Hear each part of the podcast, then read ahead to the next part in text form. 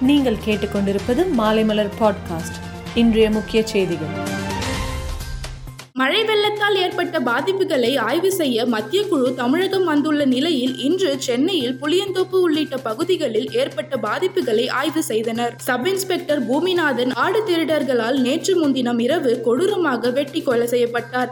எட்டு தனிப்படைகள் அமைத்து தீவிர தேடுதல் வேட்டை நடத்திய போலீசார் இரண்டு சிறுவர்கள் உட்பட மூன்று பேரை கைது செய்துள்ளனர். பொதுப்பணித்துறையில் சென்னை மற்றும் திருச்சி மண்டலங்களை சீரமைத்து கோவையை தலைமையிடமாக கொண்டு புதிய மண்டலம் உருவாக்கப்பட்டுள்ளது.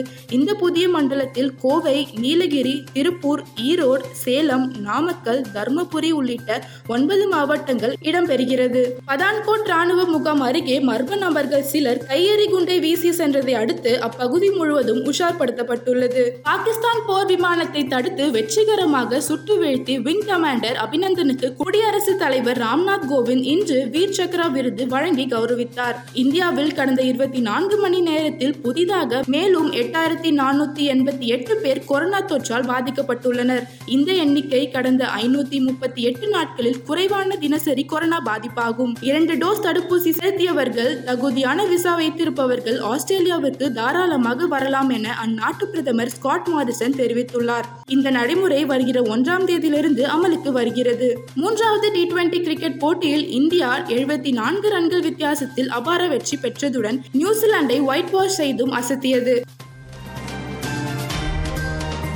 மேலும் செய்திகளுக்கு மாலைமலர் டாட் காமை பாருங்கள்.